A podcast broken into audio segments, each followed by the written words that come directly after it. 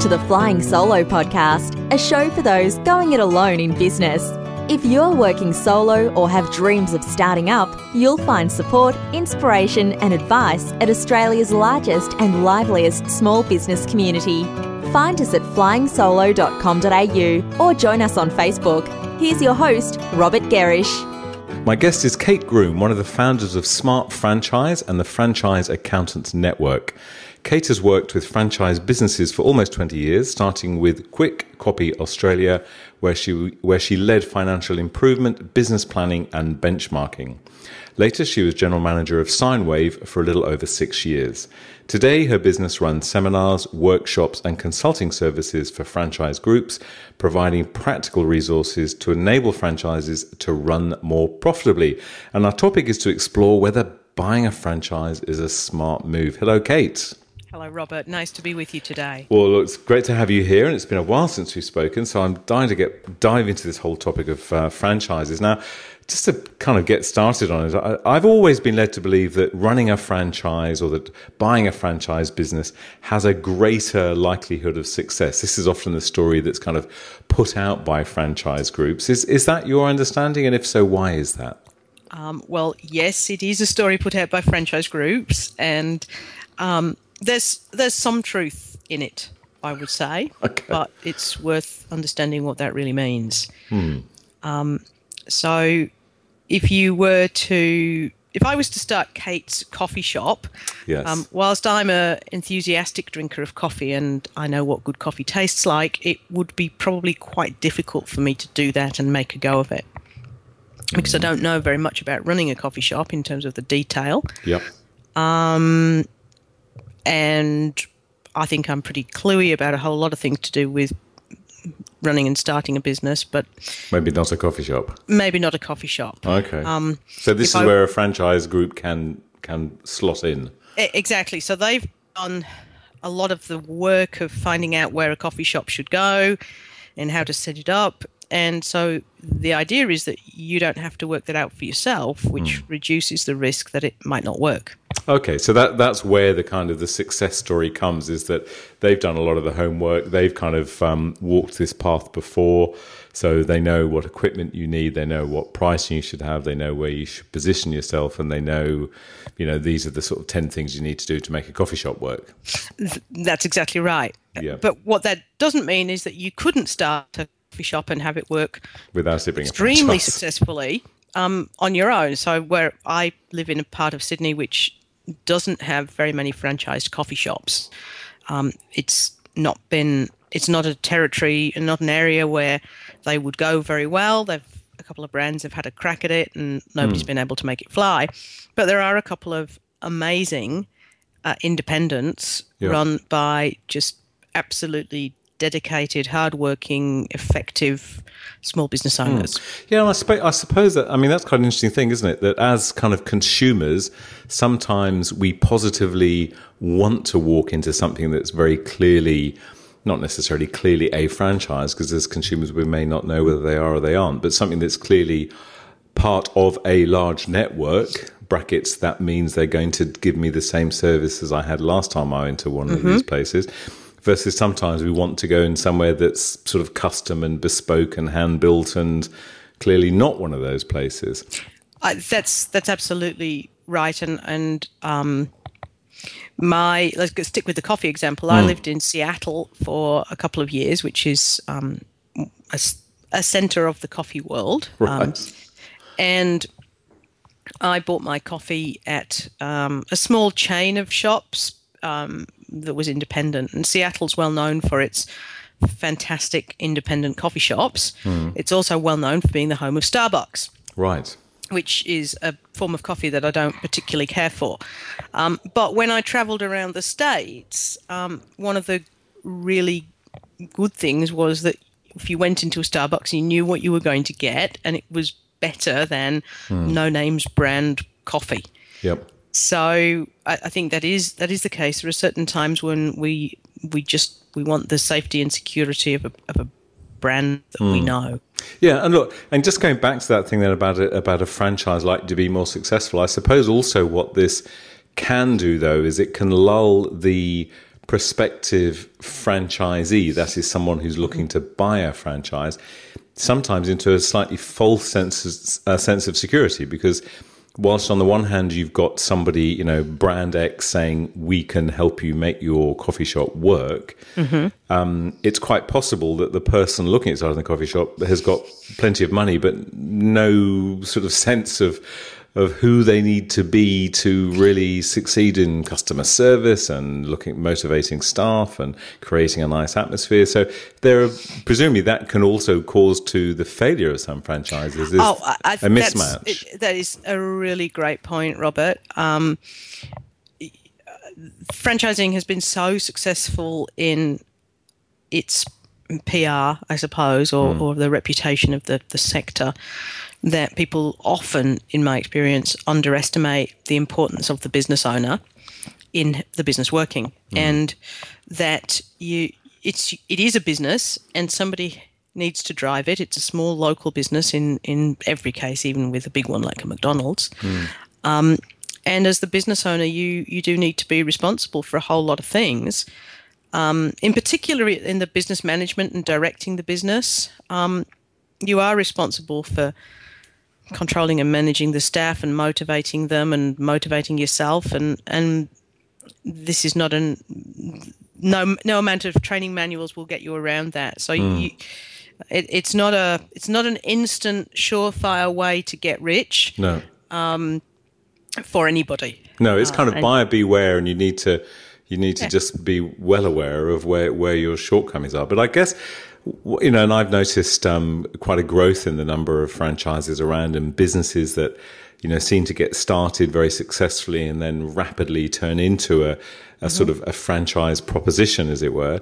Um, but I guess, you know, what we know, and, you know, I know that you know this from our sort of research that we've done of, of the Flying Solo community, number one sort of hot button is finding clients, is basically marketing. Mm-hmm. And I guess that's one thing that where on some, you know, in some situations, somebody thinking of starting a business, but who maybe knows they have a weakness in marketing or it may be a weakness in financial management, at least with a good, successful franchise, you know, with runs on the board, you can plug into some of their brand success, can't you? Which is, again, mm-hmm. a, you know, a, a good reason that it, that it does appeal to some people.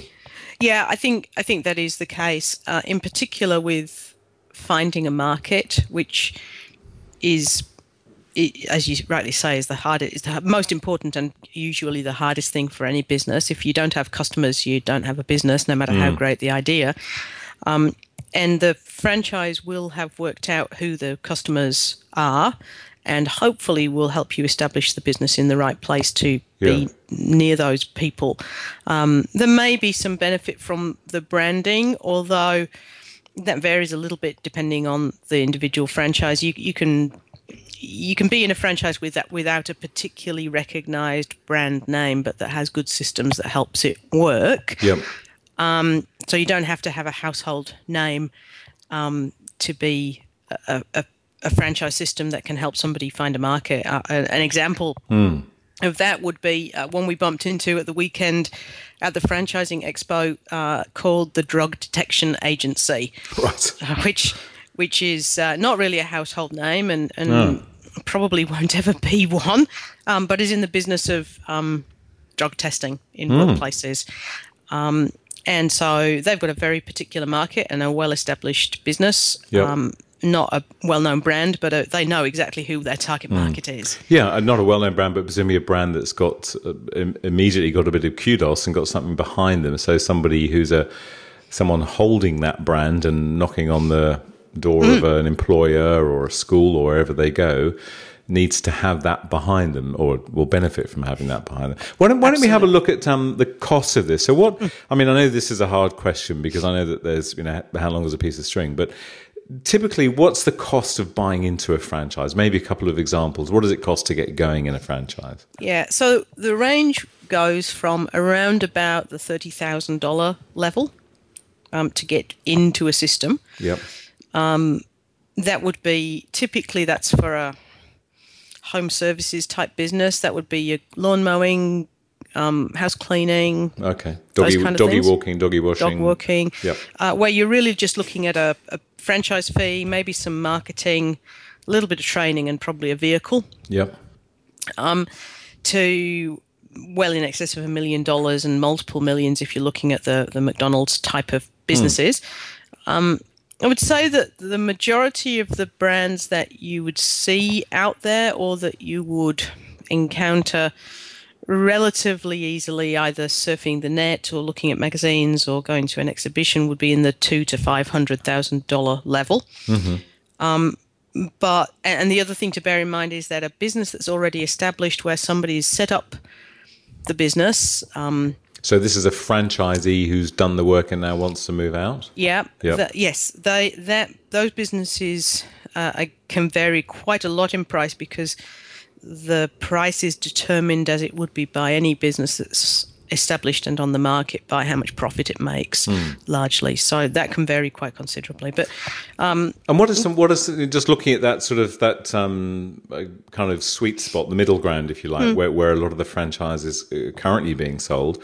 What are some names? Who are the, you've mentioned? Sort of Jim's Mowing, I think Yeah. there. So it's any other sort of brands that typically come up in you know popular ones, or which are the ones that are that are going a bit nuts at the moment? Okay.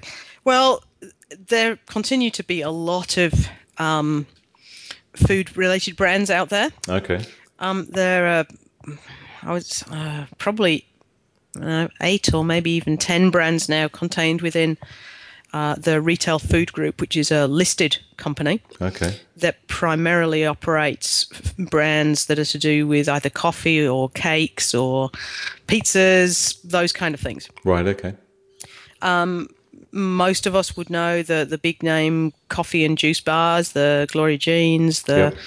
um, Boost juices. Um, in the food service world, again, we all know about chicken and pizza um, and burgers, obviously. But the there's been a consistent push in Australia for the Mexican um, style of franchises. There's Okay. th- about three competing brands there, and um, they're still fighting it out as Right. to whether there's room for three. Um, and there are a few more of the healthy options in that in that sector as well.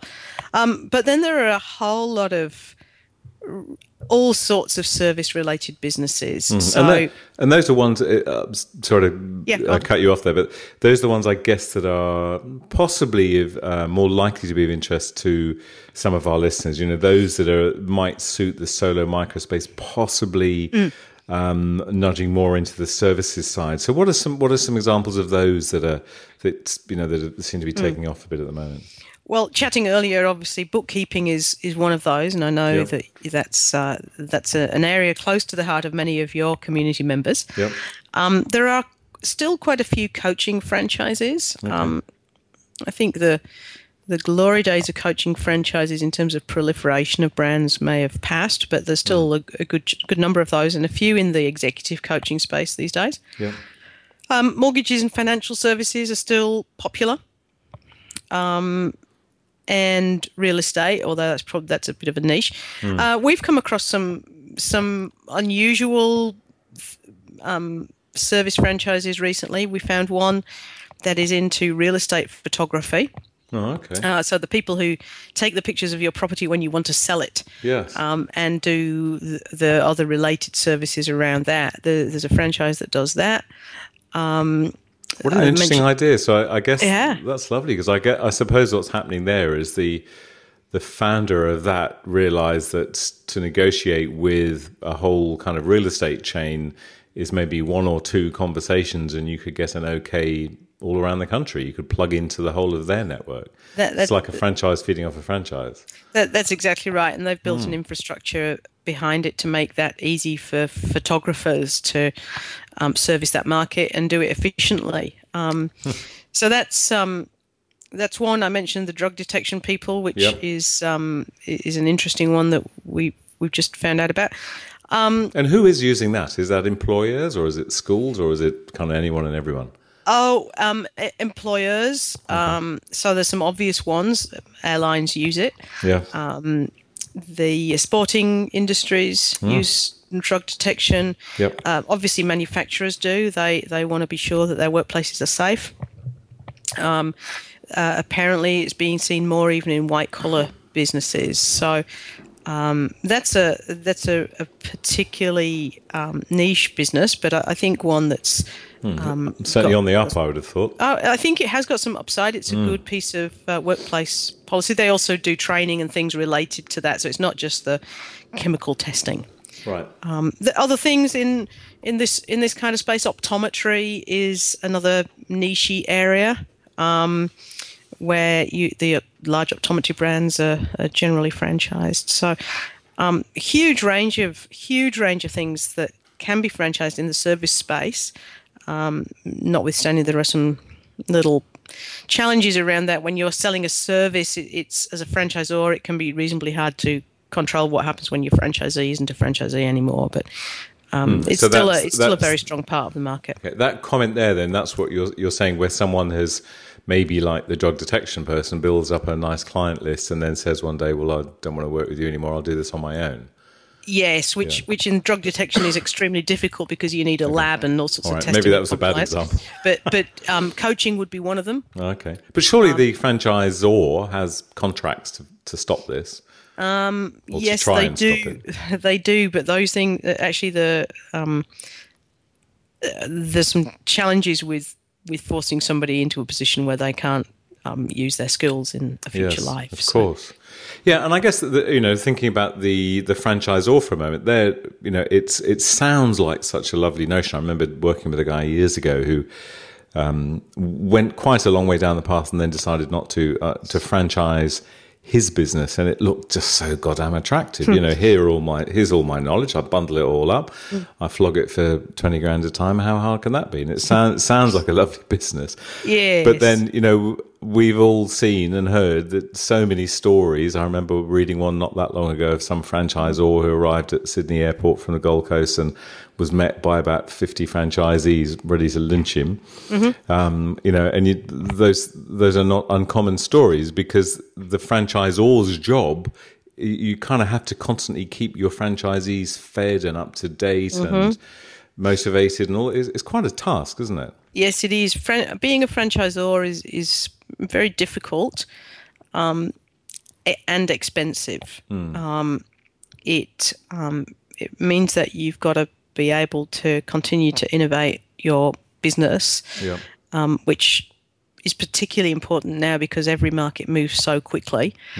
Um, even if that's just new flavors of cookie, for example Yes. so you're moving faster than you ever did before as the franchisor. Um, the legal demands around you in terms of compliance are, are certainly greater than they were 20 years ago when I first came into the sector. Yeah. Um, and you are dealing with individual business owners that you, you only have limited amounts of control over, but your income depends on them. So there are there are many challenges. It's not for everyone, and certainly there's a there's a really challenging financial spot for most franchisors in that um, early stage where you'll probably find franchisees are making more money than you are, and Right. it, it just can be a very difficult world. But um, the if if it's the right way to go forward in a in your brand, then it, it can be extremely um, rewarding and and extremely satisfying. I'm sure. yeah, there's nothing like seeing your little baby that you started, you tested, you proved, um, replicated. I think it's. A, I think the concept is a great one, and presumably there's little um, pressures there on franchisors. Um, is precisely why you exist. So that's that's, that's good for you. So let me just ask you another question. Let's use perhaps the um, the coaching example, as you're saying, one of the ones that's relatively low cost, quite um, you know not uncommon anyway. A few coaching organisations at different levels, whether it's life coaching or executive coaching, relatively low cost of entry, brings all those things that maybe the professional doesn't have, which is the door opening skills, marketing, all that stuff.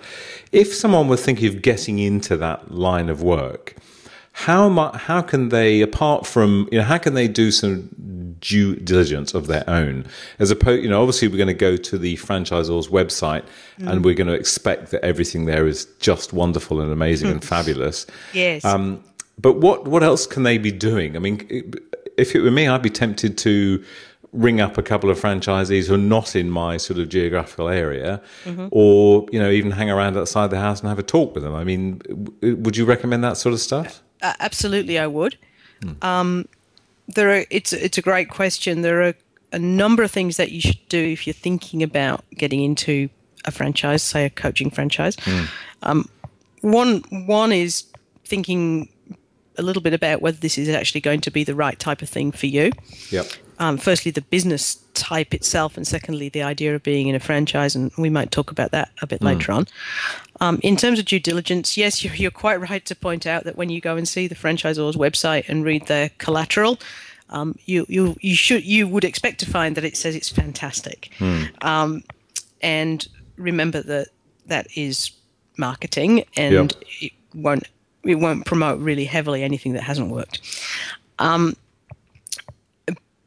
but as part of the process of investigating a franchise, uh, you are required to be given um, a document called a disclosure document and a copy of a franchise agreement.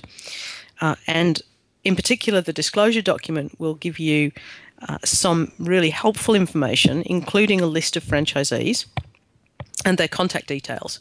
Um, and you should definitely contact both existing franchisees and people who have left the network, which you're also required to be provided information Oh, about. Oh, really? So that's that's a, that's an absolute requirement.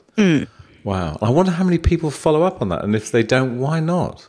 Um, oh well, I think some of that is um, whatever the whatever the business buying um, beer goggles equivalent is. So you completely convinced it's all going to be fine, so you don't need to look. Yeah, actually, I look. You know, I just think I bought I, I uh, bought a new car recently, and I I remember I knew what I wanted. I'd sort of bought it with my heart, and I watched a couple of YouTube videos that said they were great, and then I saw in the right hand column, you know, perhaps a couple that was suggesting things that weren't so great. I just didn't play those. Yeah. Yeah, exactly. I suppose that's but you, natural you, you certainly should uh, talk to franchisees um, and understand that if they're disgruntled, they'll probably be grumpy. Um, But you, you'll get a good idea by talking to people. Um, you should do work on, as far as you can, understanding the size of the market that you're, you, is going to be available to you. So have a think about, well, in the area or the territory that I'm getting, are there the type of people that I want to be doing business with? Can I find them? How would I find them? Um, you, you can get uh, demographic information that will tell you um, business counts and people counts and a whole host of useful things like that. And in fact, many franchises have have done that research and would often be prepared to let you know that. So those kind of things are important. Um, most people who buy a franchise know. Um, or mm, they, should, they, they should be told anyway they need to get professional advice, um, or at least they're recommended to get professional advice. Um, that means a lawyer and um, accounting advice.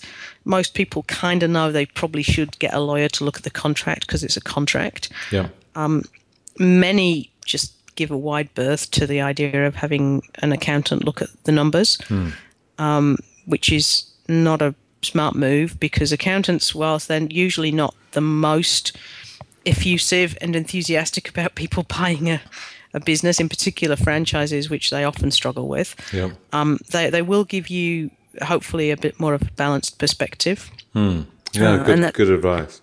Yeah. Yeah, and tell me, and this is um, this is probably me just showing my complete ignorance. If I saw a franchise business in the US that I liked the look of, could I literally just buy that for Australia? Or is it, I can't believe it works that readily, does it? Well, pretty much. If you've, if you've, you've got the if you've got the cash and you meet their requirements, and you thought that it could fly over here, yes, you could become um, a local master franchise. Yeah, no, I wasn't thinking about being the franchisor, but just being the franchisee. That, that I, I- Australia, I know, has got pretty strict franchisee, franchisor, franchisee regulations that I know ASIC keep a close eye on. But presumably, then, if I saw if I saw a um, you know, doggy grooming service in the US that just looks a damn sight better than the ones here. I couldn't just kind of buy that off the shelf. It, it wouldn't be that easy, would it? No, it, it wouldn't. It would still you'd still have to jump through the, the same hoops as from a the code point of view, Yep. which are there to protect you. So the the regulations are there to protect, um, in particular, the franchisee Yep. because they're the weaker party in that relationship. Um, so Okay. no, you couldn't just go and buy one from overseas. No, okay, that's fine. And look, uh, one question: I, I'm not expecting you to um, to name names because it wouldn't be a, a good business decision. But um, are there many franchisors out there that just really, really, really shouldn't be doing this anymore? You know, there's some pretty iffy things. I mean, should we should we be going into this being very cautious, Look, I, I think. Um, or is it just like any other sector? There's always going to be a few iffy people. Um, there are there are always going to be people who either fly fragrant, flagrantly in the face of the law Yeah. or who skirt around it around the edges. Um, there are, I think, there are some people who have what I would consider to be sharp practices in their sales process. So they Right.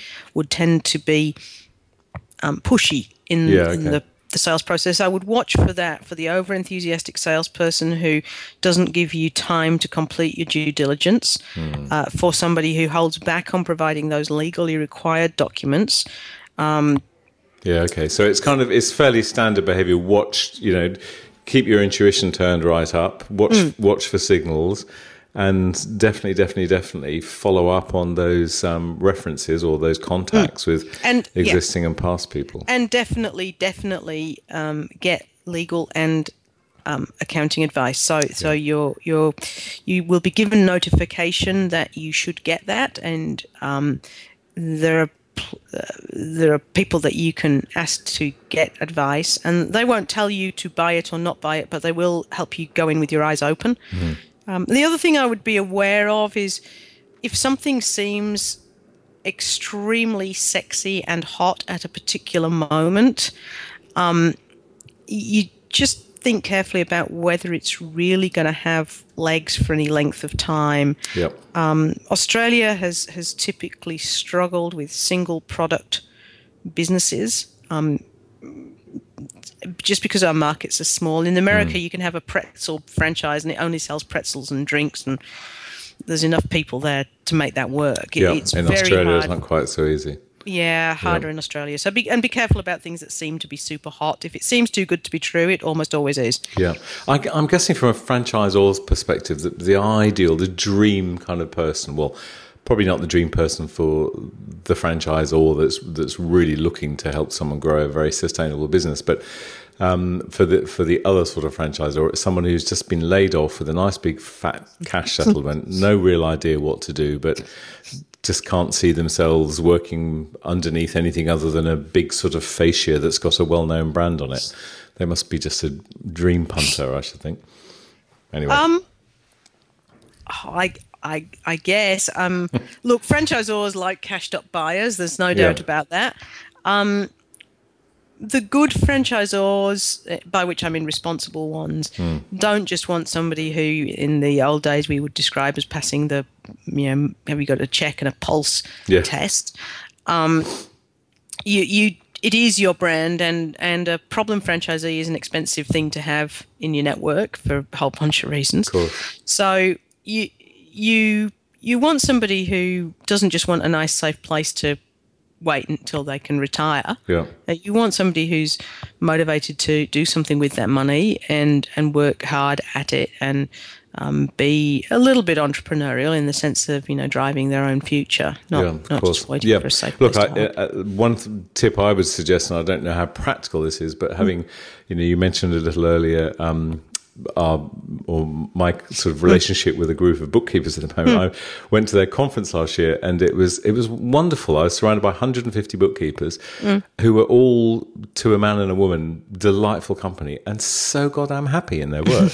you know, and even when you're hanging around the bar at 11 o'clock at night, do you think, well, if there's any goss to be had, I'm going to hear it now. Not a whisper. You know, now that's pretty good. So I reckon find out when the uh, franchisors conference is and and uh, get a job sweeping floors for that Yeah, and- for that and long weekend. we've we've certainly met a handful of um, franchisors who will have their end stage prospective franchisees, so people who are some way down the, the process, come along to a conference. Um, a couple of them will do that. That's a great idea. Now, d- talking about end stage, and you mentioned it a bit earlier on this notion of buying a, a, an existing franchise visit, uh, business. What's the what is the typical exit for a for a franchisee, and is is an exit kind of built into the very setup of the business? Another really good and very important question. Um, so, f- what's important to understand with a franchise agreement is uh, that they are fixed term agreements.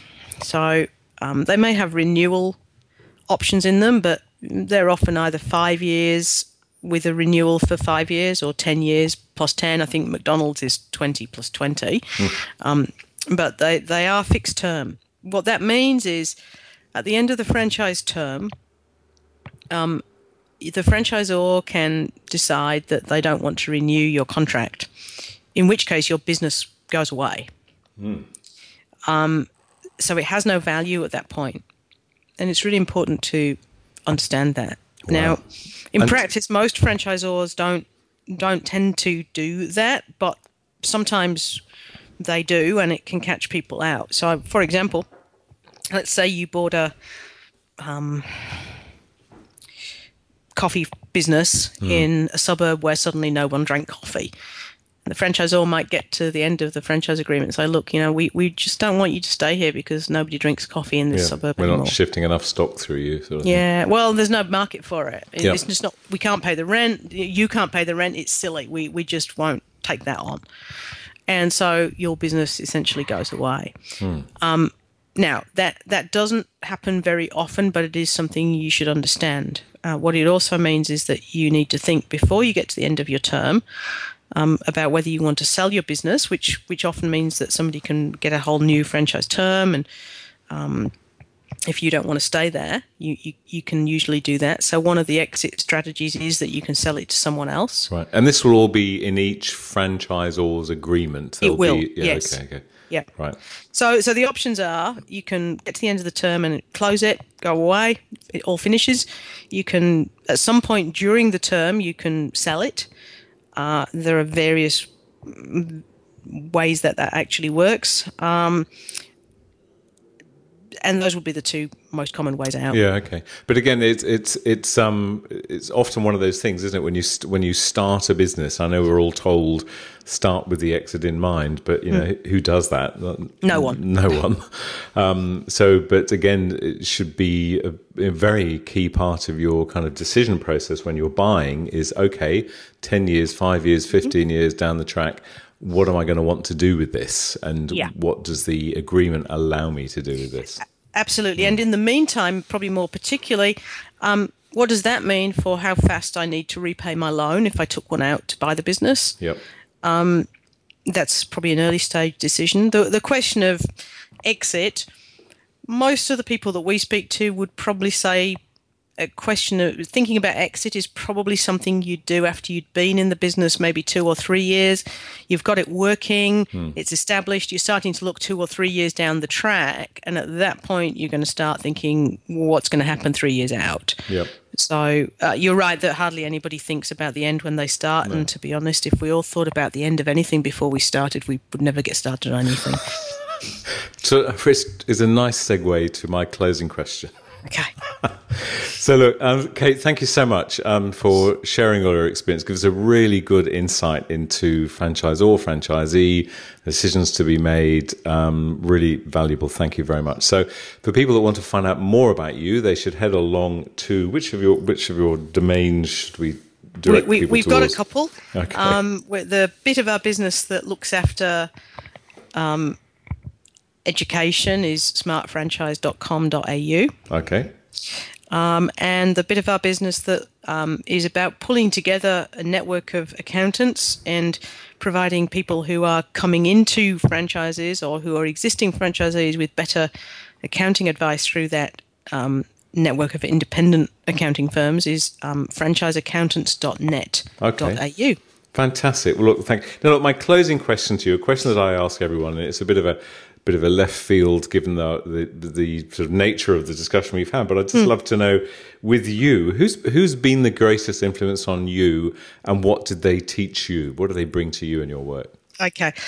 That's a it's a it's a good question. I, have actually got a couple, and um, it's it's hard to it's hard to pick, but two that are significant for me was uh, that I was in a, a, group called the Executive Connection for a number of years, uh, which is a kind of a peer support group, but it's mm. a hmm. mentored system. Uh, and Tom, who was the chair of my TEC group, was a, a great mentor for me when I was running a business uh, as a franchisor. Uh, and he probably more than anybody helped me see that even in difficult circumstances, the job of a leader isn't to quit when the going's tough. Right. Um, and when you're running a business, you, you have to make a lot of difficult decisions, and, and nearly always the path isn't clear. Um, and he was mm. particularly good at, at um, reminding all of us in the group that, that that is part of the job of the leader, and if you don't like that, you better get out of that seat. Mm, that's very good learning. And who's yeah, so that was that, that was, was great. Number one, and, Tom. Yep. Yeah, and um, the second one really. I, I can't go past uh, acknowledging the contribution that Peter, my business partner, has made in oh. terms of my um, business and, and life development. I'm, I'm very blessed that I have a um, an amazing business partner. And um, the things that we've probably learned together uh, in that journey, which as anybody knows who's been in business with somebody else, being in a partnership is exceptionally difficult. Hmm. Um, that it works best when you, you learn to collaborate rather than seeking individual glory. I think that's hmm. um, and that's been something that we we struggled with, to be honest, at, at stages. But I think we've um, we've got that one pretty much tamed now, and it's been it's been good to do that. Fantastic. And the other thing that he taught me um, was. Uh, a model, a business model, which uh, we call the billy cart model, which is really goes um, a bit like pushing a billy cart down a hill when you're a kid. Mm. Um, it, often it's um, it's good just to give something a push and see how it goes, and then see how you can improve it. And uh, that uh, for for people who are mostly prone to um, trying to. I'm certainly prone to wanting to dot the i's and cross yes, the t's. Okay. Um, that's uh, that's been a good lesson. It's not always the right way to do things, but it, it can be very effective. No, that's that's great, and I I just love that image of a of a billy cart. That's a good one. Is and you don't have to start at the top of a very big hill and push like hell. You just start at a small yeah. small gradient, don't you? Then you have yep. a look and go, well, actually, that wheel's a bit wobbly. You'll tighten that up, and maybe it doesn't steer as well as it should. No, that's a great one. Lovely. That's yeah, it is. Good. Okay. Well, Kate, again, Kate Groom, thank you so much for joining us and sharing uh, your thoughts with the Flying Solo community. Thank you. My pleasure. Thanks, Robert. Thanks. And that's where we'll leave this show from Flying Solo and your host, Robert Gerrish. We'd love to receive feedback, even a brief review for those listening via iTunes. If you're planning to start a business or rejuvenate the one you're in, check out our bestseller, Flying Solo How to Go It Alone in Business. It includes everything we know about working on your own. And of course, we invite you to dive into the resources and supportive community at flyingsolo.com.au.